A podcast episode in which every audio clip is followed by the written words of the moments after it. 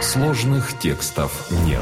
На сайт Bible.ua поступил вопрос на основании первого послания Иоанна 1 главы 9 стиха. «Если исповедуем грехи наши, то Он, будучи верен и праведен, простит нам грехи наши и очистит нас от всякой неправды».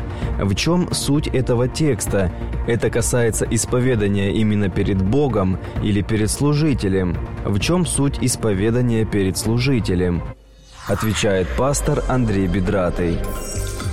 Библия ничего не говорит об исповедании грехов перед служителем. На первый взгляд может показаться, что Иаков в своем послании говорит об исповедании грехов перед пресвитером, но если прочитать внимательно, то он говорит о том, что признаваться в грехах нужно не перед пресвитером.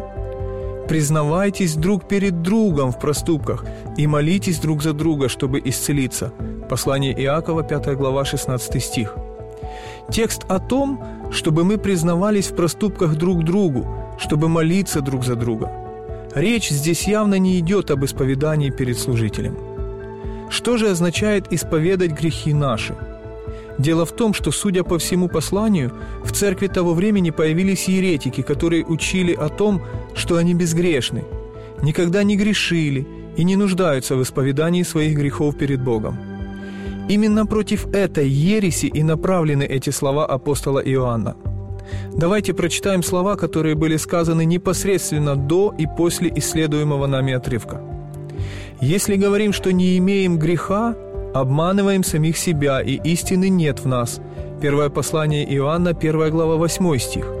А вот текст, который следует сразу после отрывка. «Если говорим, что мы не согрешили, то представляем его лживым, и слова его нет в нас». Первое послание Иоанна, 1 глава, 10 стих. Итак, Иоанн учит, чтобы никто не считал себя праведным и не нуждающимся в Спасителе.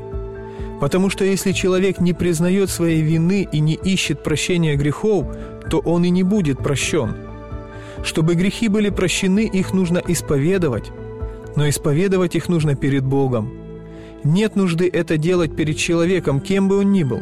Разве что, если этот человек особо близок к вам, и вы хотели бы поделиться своими переживаниями с ним, и чтобы вместе помолиться об этой проблеме.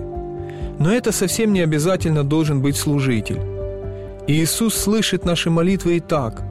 Если исповедуем грехи наши, то Он, будучи верен и праведен, простит нам грехи наши и очистит нас от всякой неправды – Первое послание Иоанна, первая глава, 9 стих.